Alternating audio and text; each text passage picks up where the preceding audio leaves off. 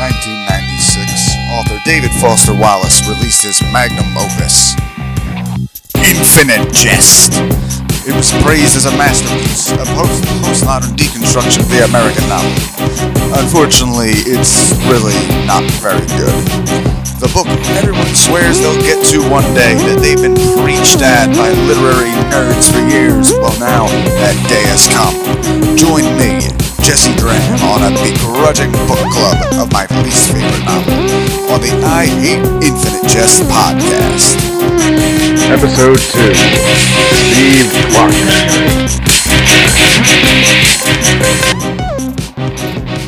Okay, here we are, episode two of the I Hate Infinite Jest podcast, and here we are with guest number two, Mr. Steve Clark. How are you doing, Steve? Hey, I'm great. It's it's really exciting to to be talking about this book book again. So Yeah. I'm I'm excited to be here. Nice. Well, yeah. Well, let's uh, let's start right off. Tell us who you are, what your thing is, if you have anything to promote. I know that's a weird thing to ask in these times when you know live anything is uh, kind of kiboshed. But uh, you know, just tell us who you are. Tell us how you got into the book. What do you love about it? Yeah, so uh I'm uh I don't really have anything to promote, but I'll start out by saying uh I read I've read this book 3 times now. Oh wow. Okay. and uh, humble brag. And I I first read it my first year out of college, and I got to say that like something about postmodernism in general jumped out at me, and I really liked it. And I just became like a David Foster Wallace fanboy, like the kind on the last episode that uh, Daniel Ostroff said he does not like. I think I was definitely there you know, I read all his stuff. I, I read his biography. I, I read some criticism, and I've kind of moved on to a point now where uh, I can see how kind of silly that is. But um, yes, but I, but I still I love the book. It's my favorite book ever. Um, I get that it's it's very it's you know it's funny because you, you say everyone likes it. I think everyone my my impression is everyone hates it. Um, not everyone but there's a lot of people who hate on it. And it seems like it's it's become a, a thing nowadays to to hate on it. Well, we're we're saying different types of everyone, just because I would say in like our modern peer group as guys, I don't know what you are, but I'm you know early 30s. I first tried reading this in my early 20s. I think as far as our peer group, it uh, I, don't know, I I feel like it's almost changed a little bit because it started out. I feel like people treated it like the big masterful tome that like everybody has to read, but a lot of Yeah. people don't get around to. But I think now there's been enough backlash against it. I'd like to be a little hipster and say I was backlashing against it before it was cool. But uh, you, you hear like David Foster Wallace fans get a little bit of hate now. Like I, I mentioned in the first episode, a big part of the reason I ended up with the girlfriend I'm with right now is she had right there in like her online dating profile, like, do not tell me to read this fucking book, please. It's funny you say that because i dated a girl who um, did some stand up hmm she's a nigerian girl and i only say that because um, Oh, you date of- you date black girls, aren't you the best? no, but one of her, uh, yes, I am. But also, uh, one of her, uh, one of her, aren't I progressive? But one of her first comments to me, I had a quote from from David Foster Wallace in my Tinder profile, just to tell you the kind of obnoxious that I am or Mhm. that I can be. and she said, uh, "I've always wanted to read Infinite Jest," and I like took the bait. I was like, "Oh my god, really?"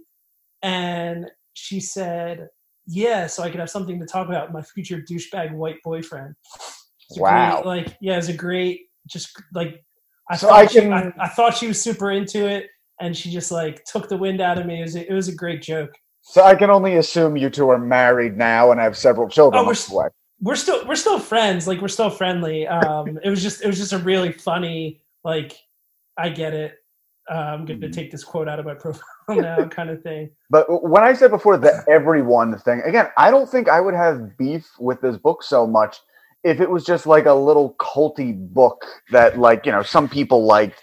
But it was the, I was astonished that like it got rave reviews when it came out. And again, a, a lot of my issue with this book is really just my bafflement that I I don't I don't understand what you're getting out of it, buddy. Which would be whatever, but it seems like a lot of like, you know, in literary circles it's considered like a masterful reworking of the American novel and that, that's why we're doing this whole podcast to just figure Yeah. out like what the fuck am I missing? Yeah, so um, I want to I want to talk about a couple of things. One of them is the plot because I think there is there, and I think we'll get to that. Mhm. Um, I want to bring up a couple things if that's all right before, Go for it. before we kind of jump into the. Um, so there's this uh, there's this book by a really great author named Don DeLillo. You ever read any Don DeLillo? I have not. so he's really interesting, really unique. But he, he has a book called Underworld, and he has another book called White Noise. Mhm. That uh, in in the book White Noise, there's this barn called the most photographed barn in America, and he goes to visit it. There's a professor who goes to visit it with a cultural critic, Mhm. and he talks about how no one actually sees the barn, and um, how they're just seeing this image of a barn or this idea of a barn that they're going there because it doesn't have any outstanding traits. The only trait that it has is that other people have seen it and taken pictures of it. Mhm. And so like no one can see the actual barn. They just have this image in their head. And I kind of think something similar is true of Infinite Jest.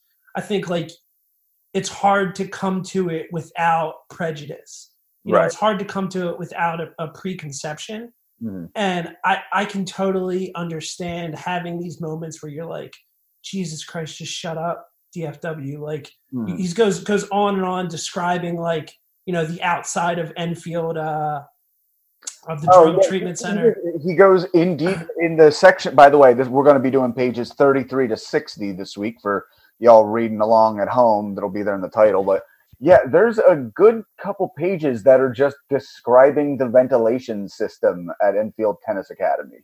yeah i thought i thought that um and it's it's more so in that chapter there's a little bit more we'll get into that. Oh, yeah.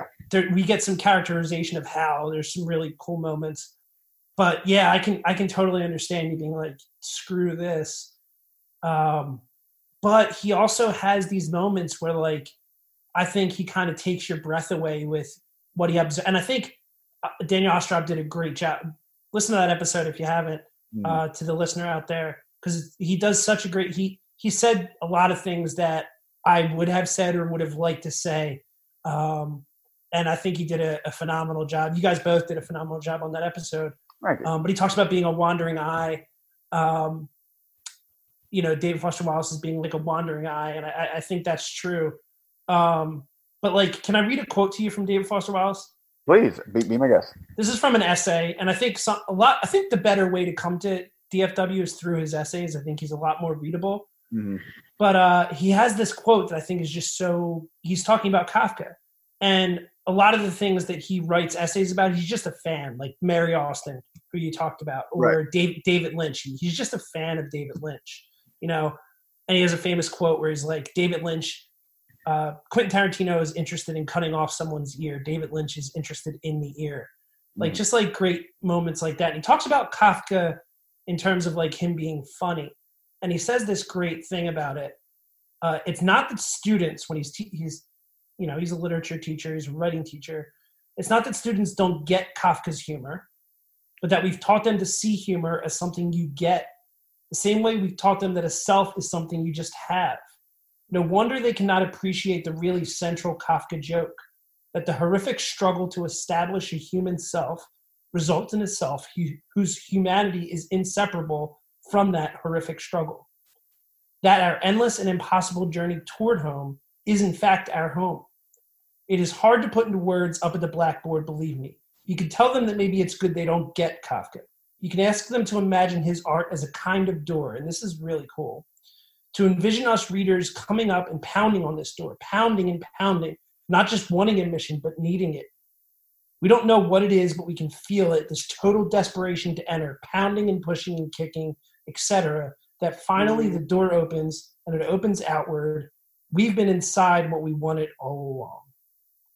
It's really cool. So he's got he's got moments he's got moments like that where just the the beauty of what he's describing kind of takes your breath away, in my opinion.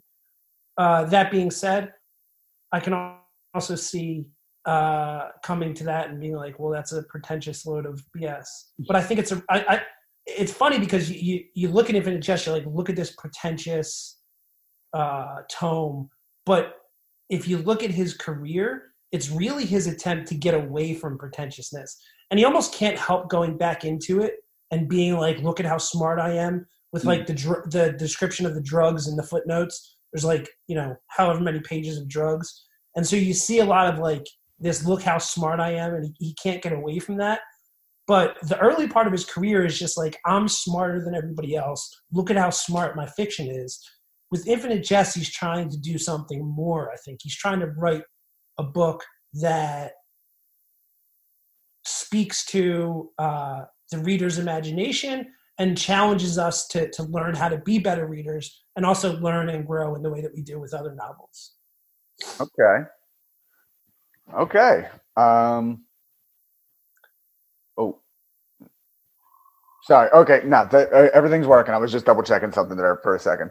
No, all right. I, I, I see what you're. Uh, I see what you're getting at. Again, I just, I am not finding it in here just yet, but I'm hoping it comes to us. Uh, and I'm not, I'm not a big spoiler person, but I, I don't think it matters so much with this book. Mm-hmm. Um, like I think that we're coming out of a stage where we realized that something has happened to Hal, right? Like something. Right. We, we, can tell that we can tell that definitely from the first chapter and what we see of him later on that there is something about Hal that he is not what he once was. We see that in the first chapter with it seems like his family, CT in particular, in that admissions meeting, is trying to like cover up and like you know get him through the gate without them asking any questions. Right. But it's very obvious something is very wrong with Hal, and we don't know what that is yet.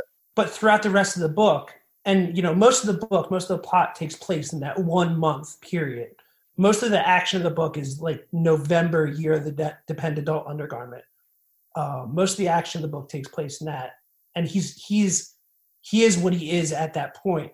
But another way to look at this book is it follows like a Hamlet arc I don't know if that's the, the right literary term for it, but and have you have you read Hamlet? Are you familiar with Hamlet? I'm I'm familiar with Hamlet, and you know the overall uh, crippling, like, crippling anxiety to decide anything. Yeah, right. So that's that's Hal, right? He's he's kind of Hamlet. Mm-hmm. His his uncle and his mom sort of have like a weird love affair. There's oh, this. Okay, there's this, I'm not there yet. Yeah, I'm sorry. No, that's fine. That's uh, fine. There's this this understanding that Mario is kind of probably their love child.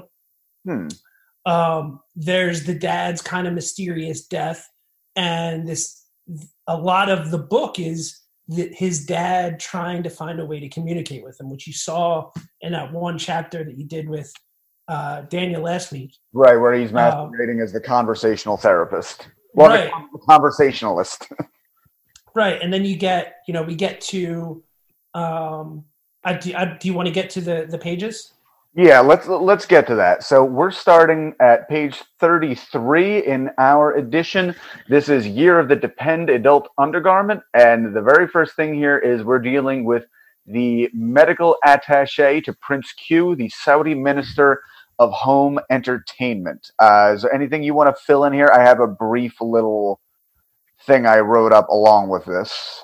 Tell me, tell me what you what you think is is happening. Well, so it's, it's kind of like Netflix, like uh, it's like a precursor to Netflix. Oh, all right. As far as the film cartridges, yeah, the, in, the in, interlace, like you can kind of it. Uh, I think Daniel pointed this out. It doesn't really matter what it looks like so much as just understanding, like right, just understanding the concept that it's it, it's an overreaching. I looked at more as like an analog YouTube. Like on YouTube, yeah. you, you, can get everything of any variety. Yeah. You can get an album, you can get an exercise thing, only instead of it just existing in the cloud, they're in individual cartridges. Yeah.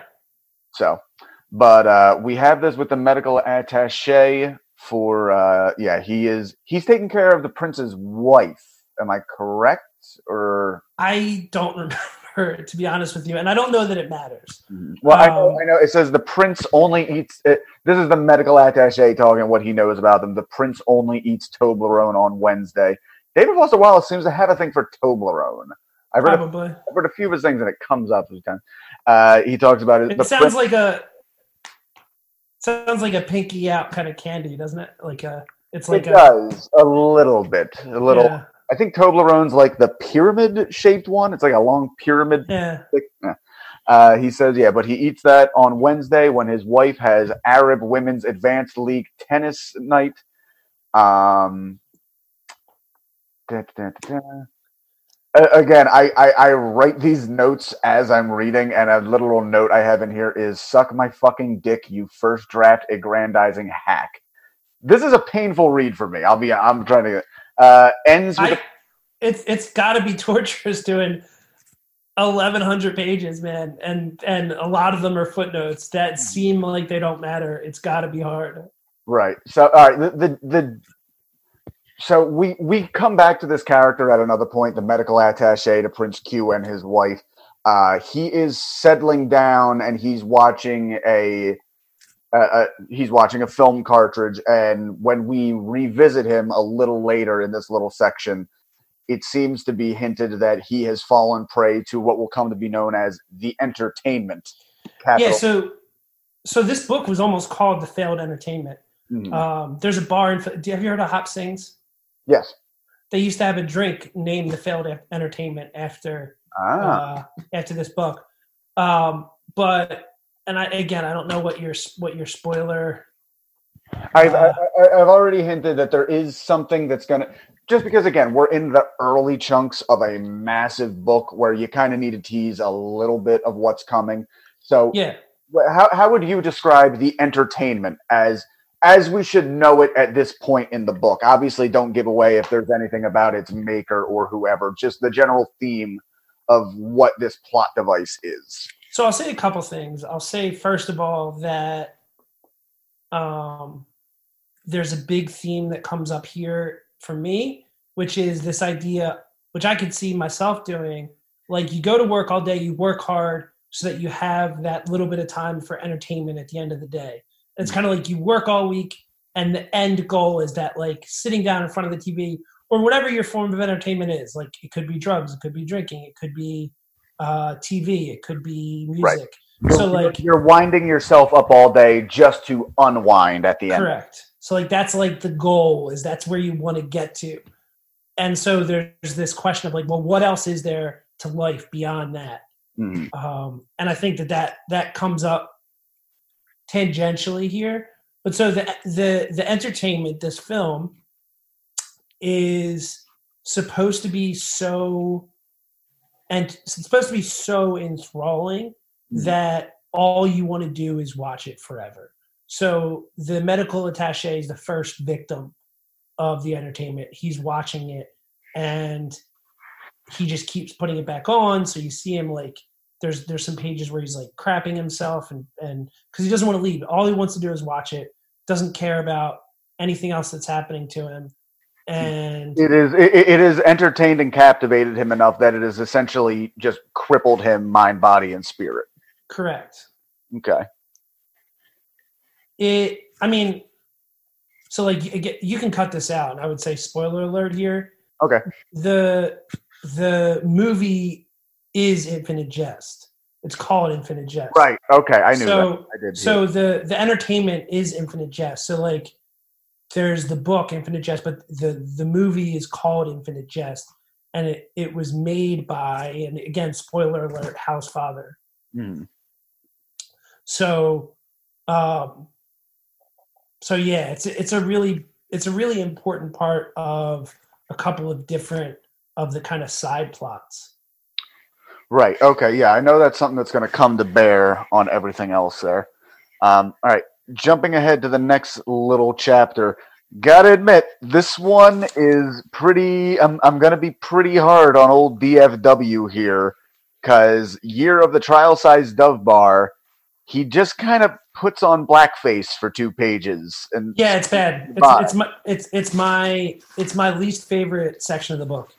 Okay, so j- j- just for the listener out there, again, this is Foster Wallace, son of a philosophy professor and a literature professor himself, and uh, this is what he has. I, I am not being racist. I am just reading this from the page. yeah, read it, read it, read it in your just read it, just read it. Yeah, go for it.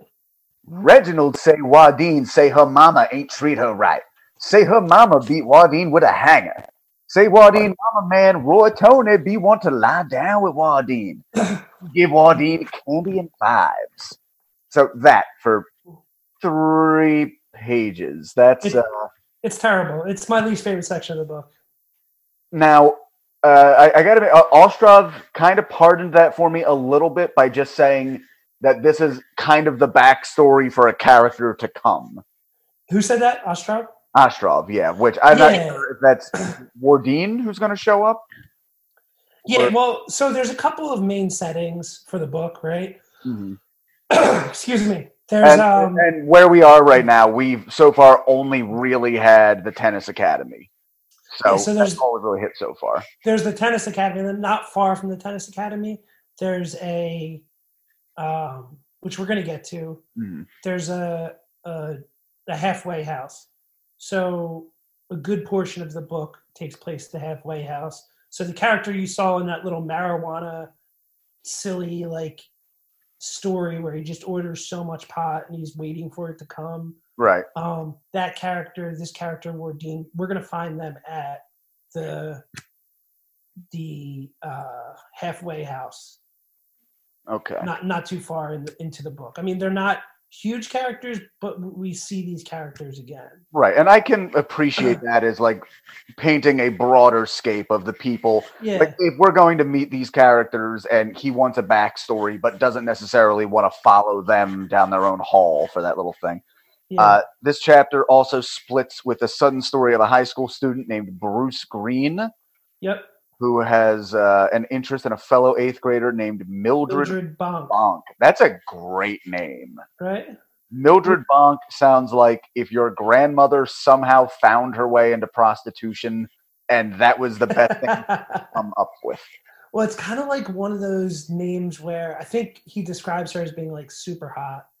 And, Uh, well, the, the, the, the line I have here, which again, this is, it, it reads to me. She was the kind of fatally pretty and nubile wraith like figure who glides through the sweaty junior high corridors of ever nocturnal, every nocturnal emitter's dreamscape. there you go. That's that, that sounds like a Cradle of Filth lyrics, only without all the blood. So so we're, we're also going to see them at uh, at the halfway house. Oh yeah, that we get, actually get a very quick epilogue for them out of nowhere. Uh, it says that Bruce Green and Mildred did end up together, but they were more or less like drop out white trash. Had a kid by twenty, so that's that's where we leave them until we find them again. I yeah, yeah. Uh, from here, we come again to another year of the Depend Adult Undergarment. Wh- what is he trying to say with the name of the years? So I think that I am. Um, I, I'm hesitant to spoil. Um, Okay, we don't we, we, we don't have to then. I'll just say, let me put it like this: Okay. there's a lot. There's a lot in the book about advertising and the future of advertising. So imagining the future of advertising, right?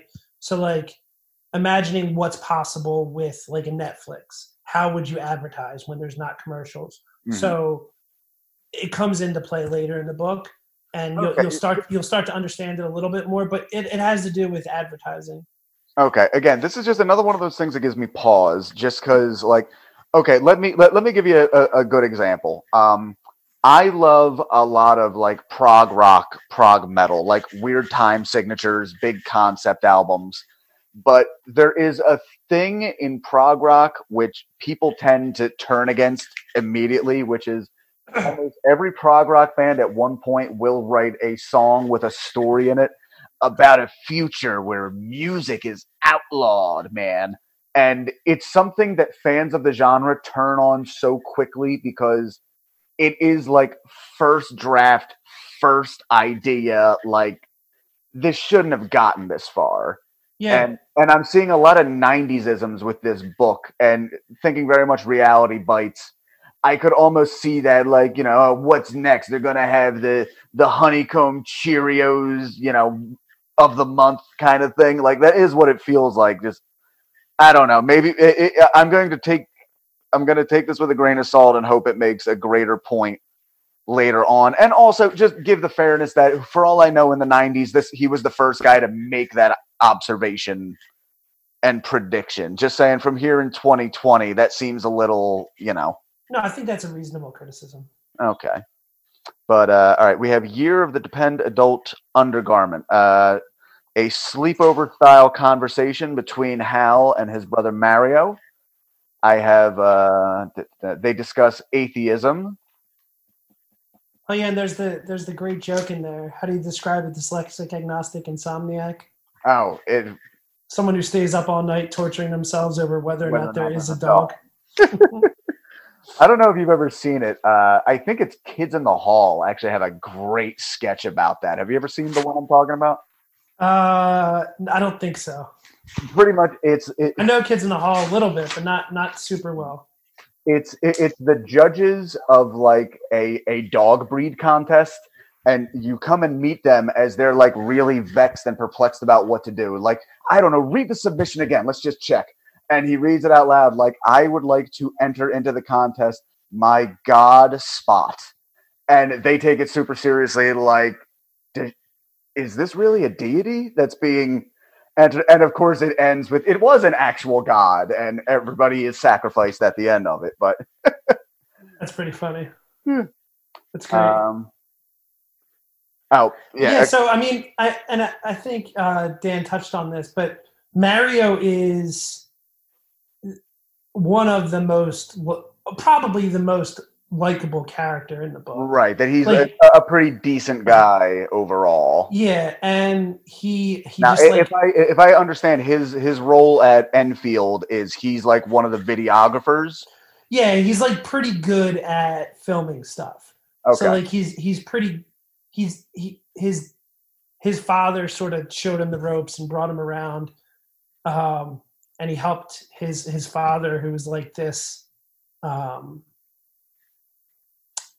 really really pretty good um, filmographer.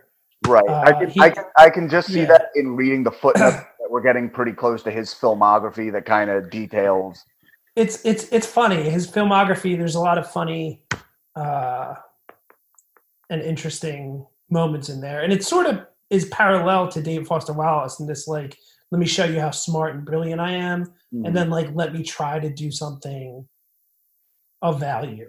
You know, like so like it, it sort of comes comes into that. Okay.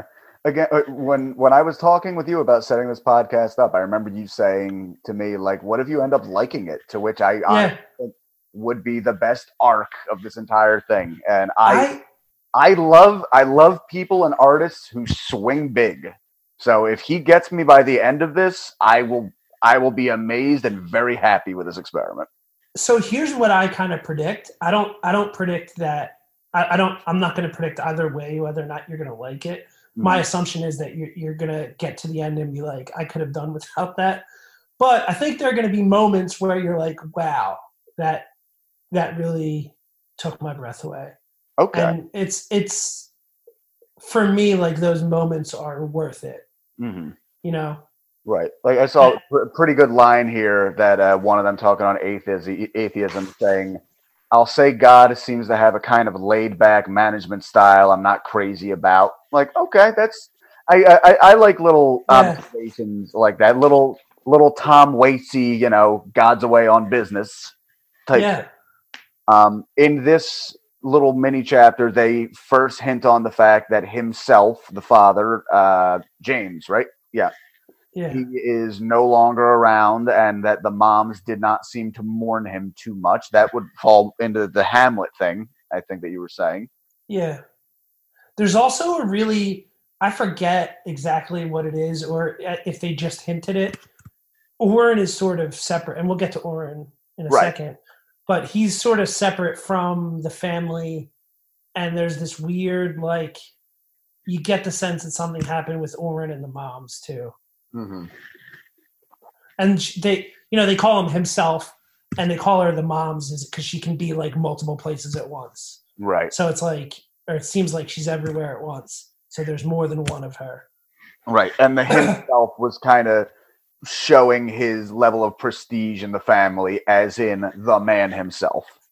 yeah like i think it's just like it was an inside joke between Orin and uh between Orin and uh hal and he and then mario kind of tries to join in and he does and you know hal if hal loves anyone in the book it's it's mario like he loves mario kind of unconditionally Okay. Yeah, I'm Um, looking forward to more from Mario.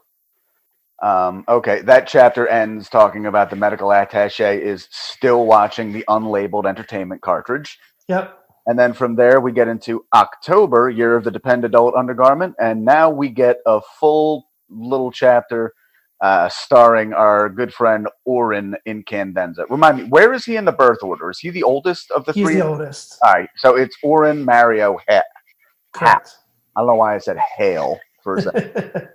But uh, so, so oh, go ahead. No, so uh, uh, just another I'm not a thing that you're going to find obnoxious that I just want. I didn't know if you would figure this out or if you would hear this from anybody else. But the, sh- the book is supposed to be structured, or at least it, he tried to structure it in the same format as a fractal. Yeah, that, that infuriates me, and I don't, I don't understand it, and it makes me angry. But Yeah. nah. so uh, maybe you could explain that a little bit. What's what was the specific thing? Like the circuit is some like Serbian sounding name, the Sierpinski triangle or something. oh, I don't know. I Okay, don't know. Yeah, I don't know. but how, how what, what exactly does that mean? Trying to organize a novel by fractals? Well, I know he's like a math guy, and I know that like that's like it's another obnoxious kind of intellectualism of it that like you could come to it and see it from that perspective that it's supposed to be like a beautiful structure or something. I mm. don't know. Like I know, I, I know, Tool has done that with uh, music, where they tried to, they tried to write song, uh, they tried to write a song with the time signatures of like the Fibonacci sequence ratios. Oh, that's pretty cool. Yeah, it's definitely cool to look at. So, but all right, so Orin, what we have here is You said Tool did that? Tool did that with one of Oh, their cool. albums. I think it's on Lateralus. But uh, Orin is a punter in the NFL for the Arizona Cardinals. And when we meet him here, he is in Arizona. Uh, apparently, he's a very, very good one. He was traded for a lot of other players and cash. The story of how he became a punter is really interesting and cool. Okay, well, they- they hint that he has a physical disparity. Now, I wasn't aware whether this was as a result of his punting or what led to him becoming a punter, but it seems to say that his appendages on one side dwarf the other side. Yeah, so he he just he just works out his one leg because he punts with the one leg. That's all that means.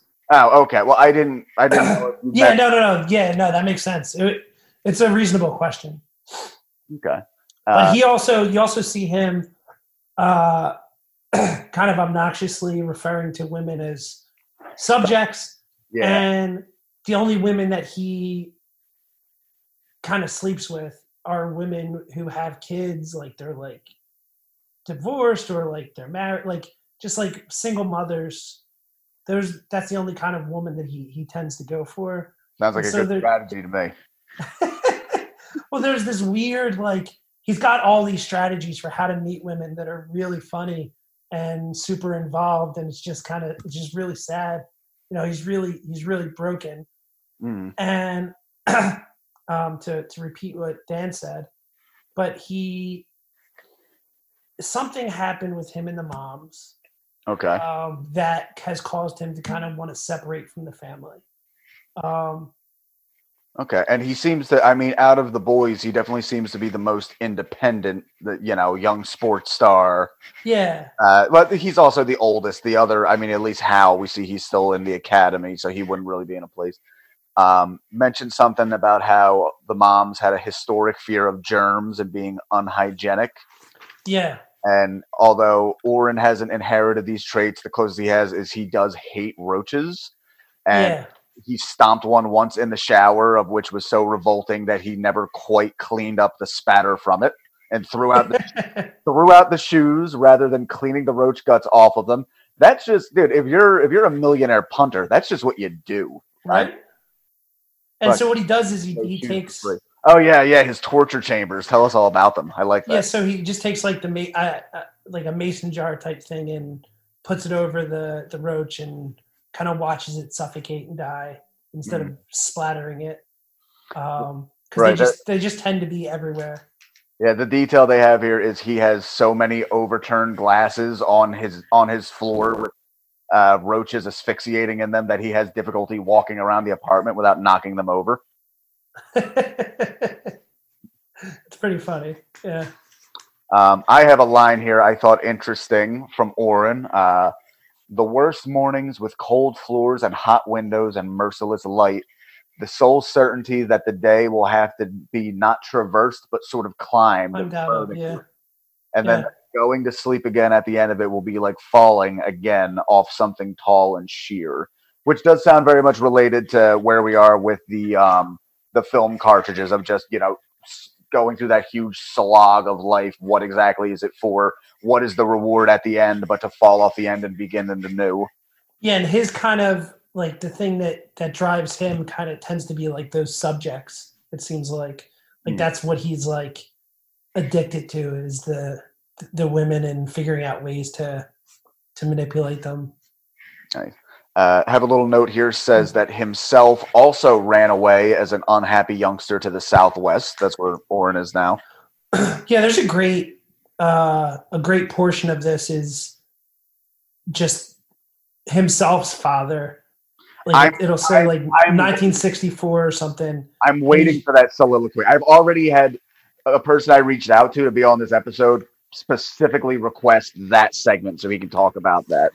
Yeah, there's um yeah, it's a really cool section. Um but yeah, so like he didn't have a great childhood or or the happiest of childhoods. So he, himself is kind of this prodigy in in several different areas, you know. Mhm. First in in tennis and then later in in other things. Um like film is like the last thing that he's like really good at. He just so there's there's this uh this another theme in the book is like let's say you reach the goal of what you want it to get to Mhm. right? Like you want it to get published okay? You want it to make the nfl you want it to be the best director. Let's say you got there and what now? You know so like Mhm. does what happens once you reach that summit? Like is that an end in itself? Like is there happiness there? Or have you maybe missed part of the point so there's that that question that we see with himself who, who is wildly successful but also wildly unhappy Right. and same thing with Orin wildly successful but extremely unhappy and, and broken Mm, Yeah, no, that's one of those things I can identify with, and I think is uh, definitely a lesson not enough people get. It, strangely enough, well, not strangely enough, the reason most people don't get it is I feel like most people never really hit that pinnacle of success. It's easy enough to dream about it, like, oh, one day I'll reach this major plateau. The problem being, like, you know, once you win that championship, guess what? You need to defend it all the fucking time. You're yeah what you're really striving for is to be under even more pressure. Once once you've obtained it, you have to maintain it, which is a hundred times harder. Sure. So there's that that question that's kind of um, struggled with throughout this book of like, you know, what is success? What does success look like? Um, to, you know, put it simply, I guess Mhm. it's pretty cool. Yeah. So we got a footnote here, number two. Uh, Orin is going to tell us about some of his dreams, and the footnote tells us that Orin has never gone to a therapist. So these analyses of his dreams are entirely his own interpretation. Yeah, it's pretty. He's like, yeah, he's pretty surface level. Like, there's a lot that you can, as a reader, read into that he doesn't really realize. Right. Um, so there's a lot of that with Orin where it's like you can see it, but he can't necessarily. Okay. So uh, they have here from the book he dreams of playing tennis matches with his mother's face strapped tight to his own. Quote, as if the mom's head was some sort of overtight helmet Orin can't wrestle his way out of. And uh, during one of his one night stands with a subject while sleeping, a subject complained that he had tried grabbing and removing her head like a helmet in his sleep. Says in his sleep the decapitation was more clean with no stump, as if his mother's head was of resting on her shoulders. That was actually a, a, a nice visual. I've had weird ass dreams like that, actually. You ever have that? You're having like a violent dream and then you strike somebody and their head just pops off like a Lego top? No? Usually it's me that gets hurt, and, and when I'm like I'm kicking or something, and I kick the wall. You know, Ah. that's usually what happens for me. I always I, I get those frequent ones where like somebody is really threatening you in a dream and you go to punch them and it's just like the weakest punch you could have ever thrown. I feel like everybody has those at some point or I wonder yeah. I wonder if MMA guys or boxers get those or like if they're confident enough that even in dreams they still just beat the shit out of people. I would I would love to know. I would love to be on that end of it. What what are Mike Tyson's nightmares of? I think I think that's a podcast in and of itself. We gotta find Tyson's nightmares. Tyson's nightmares. That's right. That would be a great podcast. His I pigeon would his pigeons leave him all alone. imagine David Foster Wallace trying to do the voice of Mike Tyson, like trying to write out in text in Infinite Jest, trying to trying to make a character that's based on Mike Tyson. It would just be like the most racist blackface thing ever you could think of. it's why like you can't do like because it's you said blackface like black voice is a thing too. It's like Mm. it's just a hard thing to to, to do well. Like, and he he does not nail it at all. No. Uh, you know what's funny? I was surprised he never got in trouble for it. On uh, Chris Titus's podcast, he had four years where he just had like a character he talked to on the show that was it was just black voice, but he used some specific filter that it actually sounded like a different guy. Oh wow! Yeah, and then he just dropped him one day, like maybe along the lines of like, "This is probably gonna catch up with me." That's not not a good thing. I also think things being funny sort of tend to justify themselves. Agree. So like, or like, if, if it's whatever. So like, if if it's funny, it's like okay, cool. You can Mhm. say whatever you want. You know, like Anthony Jeselnik can kind of say whatever he wants because it's, it's funny um, for the most part, or a lot of it is. So if it's funny, it's like it doesn't necessarily matter how offensive it is to some extent. Yeah, I know. There's there's the whole concept of punching, which you know jokes aren't punches, but the punching up versus punching down. To which Yeah. Say, like, well, doing doing a silly, over the top, exaggerated voice in what uh, who who is receiving that blow, you know. Yeah, correct. Um, so I have here Orin says that a subject recently put on a film cartridge while he pretended to sleep on schizophrenia. Um, he will be doing a profile for Moment Magazine, including research and interview done with him, Orin, and on his background. So that's Uh, another somewhat major character um, who's going to come and do the interview. Okay, yeah, that seemed to be hinting at something to come. Orin's ex-wife is also she's probably the third biggest character in the book. Oh, is that is that Hallie? That is um, so Hal is Hallie. Oh, okay, okay. I have I have I have a note here that said uh the quote was the unexamined stress of which the profile which drives him to start calling Hallie again, reopen that whole Pandora's box of worms. So Yeah, so so he'll call Hal. okay. Um, he'll call Hal, and there'll just be these chapters and footnotes that are just conversations between them. Um, and they kind of pick at each other the way brothers do. It's it's kind of funny, but um, yeah, there's another the I would say that the third major character in the book. The third major storyline is his ex-wife, who you're gonna, you're going to meet soon. Okay. Um, we're on to the next chapter again. You're the dependent old undergarment, and this is where we have Hal Incandenza is smoking marijuana out of a one hitter in a secluded place amongst the ventilation equipment known as the Lung at the Enfield Tennis Academy. all of which is explained ad infinitum. Uh, not only the makings of one hitters, why brass one hitters are not probably the best, and uh, all that shit. We also get a lot of footnotes. Anything in particular you want to hit on here? Because I know we have a lot. There's a lot that he just threw into this chapter. Yeah, so I'll say a couple things. One is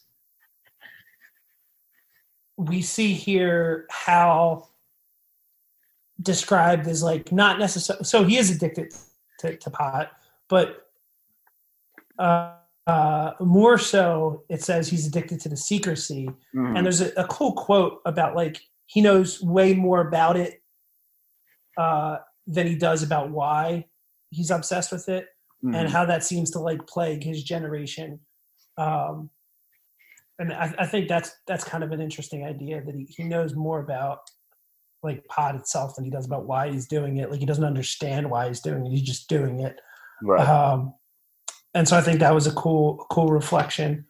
Um, but yeah, I think that we see they call it the lung, I guess. So Right. that this area kind of underneath the courts uh, or surrounding the courts, and we, we see some action in the book taking place in this part. And He also he just loves hiding this from his mom. Like he loves hiding it from his mom and his uncle Charles, uh, who is the like the you know the president of the the tennis academy, or whatever it is. He's in charge. Right. It- Um, it, it says that Grandpa James and CT were both former administrators at the at the Ennis Tenfield at Enfield Tennis Academy. I fucking Yeah, Tavis Tavis is he's the administ- he's the main administrator. I think Incandenza used to be like the headmaster. I Ah. think now it's Ta- it's Tavis. So there's that uh you know again that Hamletian arc of the uncle Mhm. coming in or the There's half. uh, Hamletian. I've never heard that use of it, but I like Hamletian. Yeah, I don't, I don't know if I don't know if that's the right word, but it's No, it is from now on. I I decree it. Hamletian. It's it's pretentious enough to fit with the conversation. Um, there, there's several lines here that I like a lot where he talks about uh, how the school, despite having a very strict drug policy, doesn't enforce it that much. Yeah, Not, not, not out of any like, oh, we don't care or like rich parents, but the quote I have here is they operate under the belief of, uh, you know, uh, who would want to compromise their fis- uh, faculties chemically, even come here to ETA, where the whole point is to stress and stretch your faculties along multiple vectors. With the footnote that I thought was actually a great line uh, that these uh, academy higher ups, the idea that all prestigious academy operate under the false notion that all applicants are there because they want to be. Consider, considering it an impossibility that it could possibly be their parents who are former tennis players who are really just on their asses about this. yeah, yeah. The- and it is so i mean the the coach is this like german uh like super strict guy uh Schtitt i think is his name Mhm. and uh so yeah so you get the sense like it's not an easy thing physically to be there but it's also an academically grueling school like i think uh the mom's is the one in charge of the uh the curriculum. So it's also you know both both intellectually and physically just draining. Um, right. And he they mentioned that it is very very hard. Uh, he talks about the pro rectors who are uh, advisors both academic and athletic. He has here that they're all pretty much miserable. They fall into the old thing of uh, they were former students there couldn't hack it in tennis and now have to return to instruct because it's really the only thing like if you can't cut the mustard in competition that's the only thing your skill level qualifies you for is teaching at the place where you learned you'd never make it. Yeah they're not they they some of them they go out and play tournaments. Um they're not quite good enough to be pro. They're really good. They're just you know they're at that level where and a lot of the the and i think this is a, a cool another cool thing that it brings up is this idea of being like really really good at something but not good enough to be the best you know Right. so like you have a lot of and maybe it's luck but in, in a lot of cases just like okay you're really good at this thing but like your ability only takes you to a point where you're really good at it you can't get to a point where you're on the pro tour. You know? Right. And you only really find that out at a place like a prestigious academy because more than likely in your own little fishbowl, like as a child and a teenager, you've been, you know, big fish in a small pond. It's only when you're thrown in with the other elites that you Yeah. get that humbling to find out where you really like, yeah, okay, you're better than everyone else. Where do you rank amongst the greats? Like a lot of people are going in for a big disappointment. The other thing that coincides with how smoking is this incredible rise in rank in terms of like national rank. Like I think I think they're the guy who's the best player in the country. He's neither number one or number two is also at Enfield, John Wayne, and Hal is like in the top ten. Like he's he's in the top ten in the country by the time like we meet him in this book and that's attributed to uh you know it, it comes at the same time as his smoking pot. So like it's like the, the two are linked somehow that we don't really understand.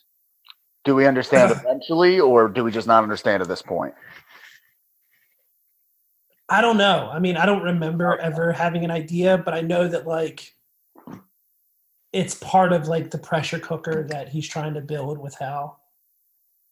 And like in terms of like there's a lot going into what you know there's a lot going on for hal and he's not necessarily making a decision one way or the other. He's just doing what other people are telling him to do. Hmm and it sort of creates this like pressure cooker inside of him um, that hits a you know a climax or a breaking point. Okay, okay. Uh, the end of that chapter, we just have a brief thing about Mario we already discussed, and uh, the prince's wife is back, and it se- we don't get her reaction, but it seems to indicate that she is discovering the attaché watching uh, the entertainment. So we'll probably get back to that. so i think she also starts watching it and then she becomes transfixed too Oh, And, okay. like, I think there's this series of like people who come to see what's wrong, and then like they start watching too. So like, uh, I don't know if it's it's with him or with someone else, but I, I think it's with him where that happens, um, Okay. where there's just like you see the the lethality of this. Okay, Uh, I'm I'm looking forward to more details on this. He's he's setting up some I feel- layers of yeah, I feel like I'm giving some spoilers, and I I don't think that it matters that much um, what what I'm spoiling, but I'm I'm sorry uh, if I am because I don't think I've I've done anything major. So, all right, uh, we have our last chapter for this uh, autumn year of dairy products from the American heartland, and we get to meet a character who will uh, loom over some more of the book, Don Gately. Oh, he's great. Yeah, I'm liking him so far. Again, Ostrov said that uh, the first time he met Shane Gillis, he immediately thought of him as Don Gately, and that's exactly how I'm picturing him reading. You know, pretty great. just a, just Yeah. a large oafish man. Uh, yeah, he's and he's got like a so in the book he's described as having like a big square head, Right. um, and he's also like like pretty jacked, I guess. Mhm. Um, in the book, like he's um, He seems like a big refrigerator of a guy. Like, yeah, and he is. So it's funny because uh, another when I first read this book, uh, I'm in, I'm a person who is in recovery uh, from alcoholism. Mm. So this book sort of has, and I have two years. So I never read this book, you know, in recovery, but I think a lot of it spoke to a part of me that um, I didn't necessarily always realize was a problem, which is Mhm. that like addiction and, and things like that. right. And Ga- Ga- Gately is an addict, right? Like he is a drug addict who, you know, identifies as an alcoholic because he wants to do AA. Um, but the the first portion where we see him is him getting himself into some really big trouble. Right. Yeah. It, it, it hints here. Uh, Wallace starts off with just the notion of saying that uh, drug addicts who resort to crime tend to g- stray pretty far from uh, violent crime as opposed to burglary. Really, their crime is only based around how much it affords them access to their addiction. I thought that was interesting. Yeah, I thought that was good. too. I, I thought that well, I thought that was definitely interesting and fair. A good point. Uh, that would be that would be something I would like to point out to uh, you know my my very very Republican uncles whenever they talk about you know crime. It's a you know these guys they they always imagine you know somebody breaking into their house that they can shoot down and that's like as much of a personality as they ever imagine in that person Yeah, I actually I work at a, uh, a drug and alcohol rehab facility now, oh. And uh, so not not too dissimilar from Don Ga- Don Gately, who is like the he, he watches over a house. But like I, I don't know if you, you've had any experience with like working with people in addiction or or i whatever, Pre- but pretty yeah, much I, I, many members of my family the majority of my family are either current or recovering addicts of one way one stripe or another Yeah, and and I think everyone in Philadelphia has the experience knowing someone or knowing someone who knows someone who's had an experience with heroin, and like I don't know, it's it, it to me it's spot on. Like they're not they're not trying to be violent. They don't want to go to jail.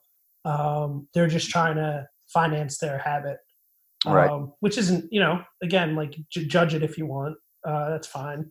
But they're not trying to hurt anyone. They're just Yeah. trying to get theirs, you know.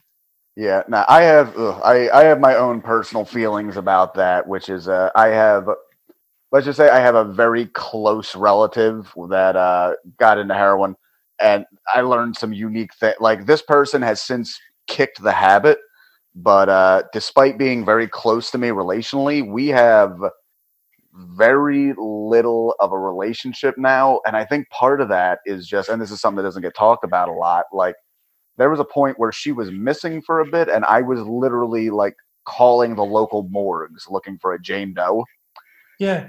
and it's it, i feel horrible saying it but like the truth is like when you've already had to protect your psyche enough to be like oh well i'm going to get a call one day that she's dead. When that person recovers it's kind of hard to bounce back from that when you've already like kind of accepted them as half dead for years anyway and then suddenly they're back to normal it's addiction's bad for everyone Oh yeah, and I think you know that's why part of the the recovery process is doing amends, um, you know, and trying to trying to restore some kind of relationship as much as possible. But yeah, it's it's wild. Like I mean, yeah, and a, a, a lot of this book is about that. A lot of this book is about addiction and and Mhm. people battling with it. and wallace Yeah. himself was a recovering addict from uh, alcohol and i believe he said marijuana as well or at least admitted to abusing Yeah, marijuana yeah, and so like there's also like the metaphor of addiction for entertainment, True. uh, as Uh, well. uh, again what what are we ultimately chasing at the end Yeah, of the day so correct. Yeah. Uh, so if we could just run through this real quick. So Gately, again, we have this uh, description of drug addicts typically don't resort to violence, and Gately accidentally finds his way to it here. Uh, it's mentioned that he is very much a revenge person after being locked up for three months by an assistant DA in Boston. He and an accomplice, who was a character named Trent Quovadi Kite, who I assume is going to show up later with the Quebecois Yeah. Uh, they broke into the home of the assistant district attorney months later and only like did minor disturbance like just enough to let people know they were there didn't really steal much. After several months you know of everybody being weird and then calming down inside the house the assistant da received a letter in the mail of gately and kite in clown masks with the ada's family's toothbrushes sticking out of their buttholes presumably left behind for them to unwittingly brush their teeth with. it's pretty That- funny. Pretty great.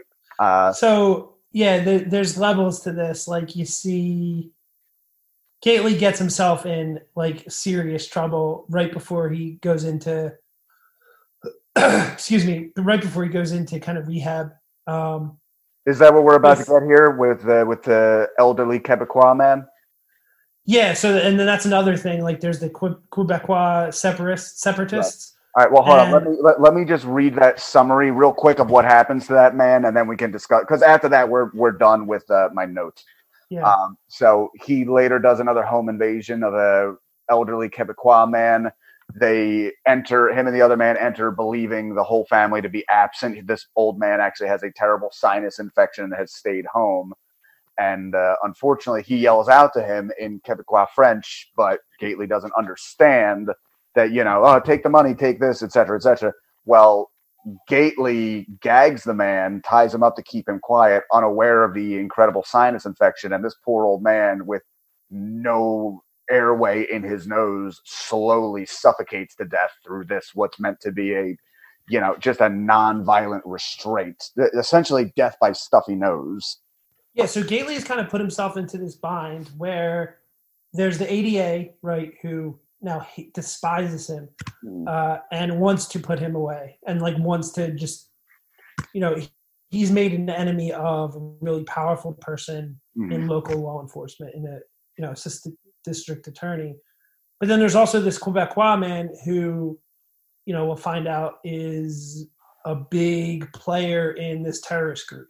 Mhm. Uh, so like he's really powerful as well. So now Gately has screwed over someone in law enforcement. And he's also screwed over someone who uh, is a really powerful terrorist. Mhm. So like he, he's sort of caught between a rock and a hard place um, when we we meet him again. And I don't know that he even where realizes do it. you where where do you hide when you've made when you've made yourself a major enemy of both the law and the crime world Correct.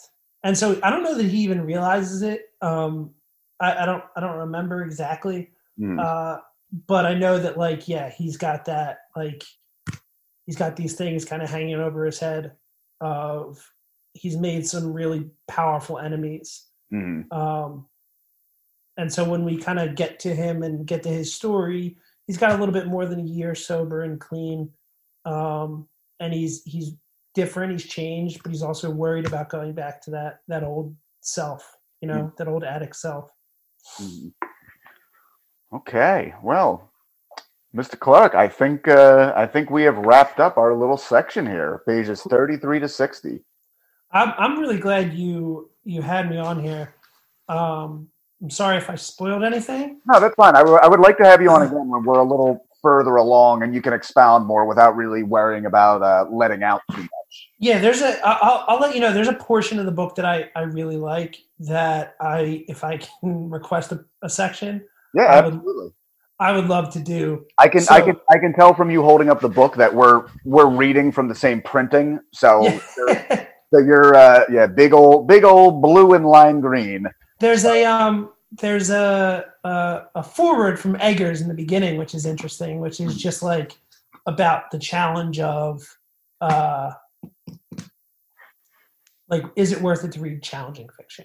Mhm. and you know so like is infinite jest worth it? And it makes an argument for it that says it is.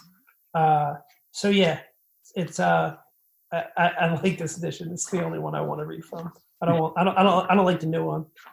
Ah, uh yeah this this is what i this is what i know well, I'm I'm looking forward to the challenge. Again, I if nothing else, I'm very glad that I'm doing this podcast just because it means I'm I'm going to get through this. yeah I, I don't you just love like just having an extended conversation about a book you know Oh yeah, well, not only that, but I mean the sheer fact that I'm because I'm having to summarize it and record episodes about it, I'm going to be reading it at such a slow pace that it kind of removes. I mean, I'm still frustrated with some of it just because it's it's a style I'm really not used to or a fan of, but it's it's allowing for frustration while preventing frustrative burnout, which I think is what stopped me in my tracks the first time I tried to read this, and I got like 400 pages in. I see. So, and that that in itself is pretty impressive that you got that far. Most people do not. Uh, most people give up. At, No, I'm, I'm stubborn. like they, they hit a certain point where they're like, uh, okay, it's like enough, David Foster Wallace, you know, um, which I, I can totally understand. I can totally understand giving up after 400 pages. Mhm. Um, Ne- I would next- understand. Ne- next time we talk, we should discuss uh, the article you sent me, E Unibus Pluram. I read some of it today. I just hadn't realized when I asked her it was 44 pages. I just Oh yeah, it's long. So it's just a really interesting take on fiction at the time, and it's kind of like a gives you a theoretical backdrop for right. It's Um, it, it's applicable to what he's trying to do with this book. Uh, correct. irony and Yeah. And it's like, what what do you? So he's sort of trying to do something that goes beyond irony. Like he doesn't want to be ironic. Mhm. You know, he can't help it, but he thinks like the trap of modern society is like TV. He thinks has gotten really good at making fun of itself. right. So, like, you can't criticize it because it can criticize itself better than like The Simpsons can make fun of itself better than you can make fun of it. Mhm. But It- if it made the only, me- it, it made me immediately think of uh, when the Daily Show was becoming like a big source of journalism, eh, but then whenever it was criticized, would hide behind like, oh, but it's it's a comedy show, like correct, yeah, like not really acknowledging like, no, you've kind of taken on a different level than that. yeah. So it's yeah, no, that that's a really interesting point. It's it, it is like that, um, but it, it's sort of like attack. It's coming for this idea of like postmodernism is saying that like just being smart and clever and breaking down the novel and making you aware that you're watching a story or that you're reading a story is an end in itself. And he's saying, I don't think that's true. I don't think that's what fiction is meant to do.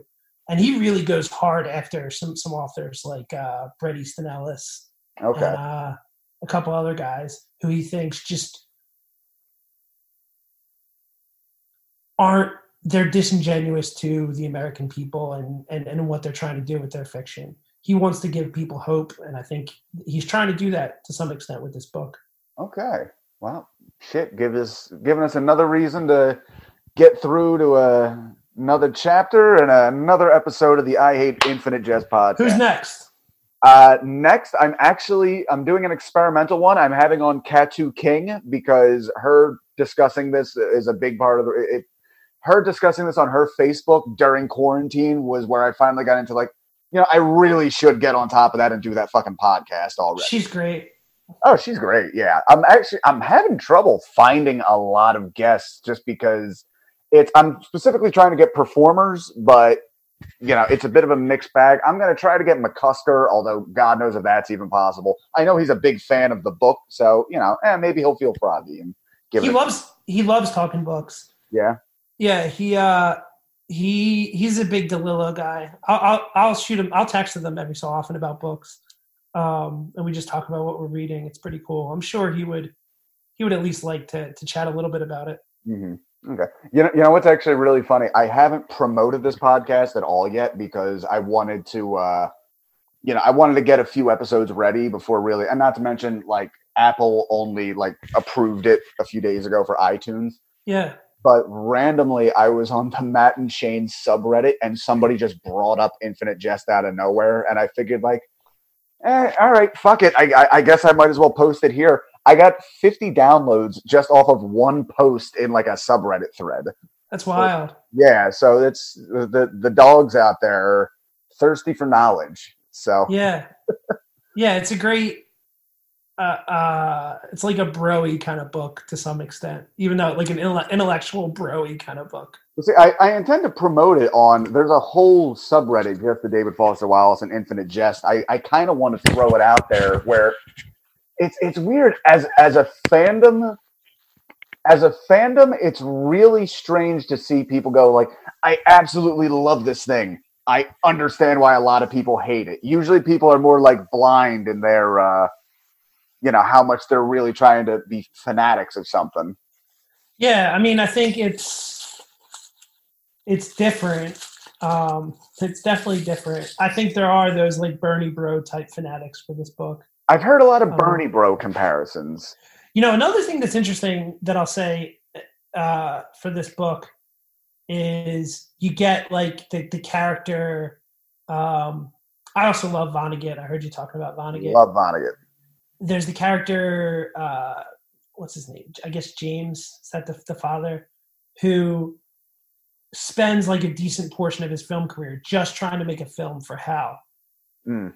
and like he wants to make something to speak to Hal, and and he's trying to communicate with Hal. And Kurt Vonnegut has this philosophy in his writing where he says like you should only write for one person. Mm. So for him, he wrote for his sister, sister, Allie. and yeah. And I think when his sister died, that's when he, he sort of lost inspiration. He's like, I don't like have a literal person to write for anymore. Mhm. Um, so like he kind of just ran out of stuff to write.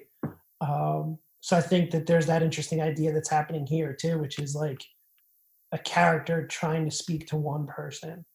Um, and I don't think David Foster Wallace is doing that so much, but I think it's a, a definitely a major arc in the book. Yeah, I'd say that's definitely a, a noble attempt. I mean, well, for one thing, you're always going to get a more unique, uh, sincere voice trying to write to one as opposed to appealing to trying to appeal to all. Yeah, yeah, definitely. All right, definitely. Good. Let's wrap it up. Uh, let's just do our goodbyes real quick. I'll hit stop on record, and then you and I can keep chatting a little bit. But yeah, Steve Clark, thank you very much for coming on the show. We will uh, we'll see you again. Let me know what you what section you really wanted to talk about, and we'll bring you back on for it. Cool. I really enjoyed this. Thanks for having me. I appreciate it. Thanks for listening to me.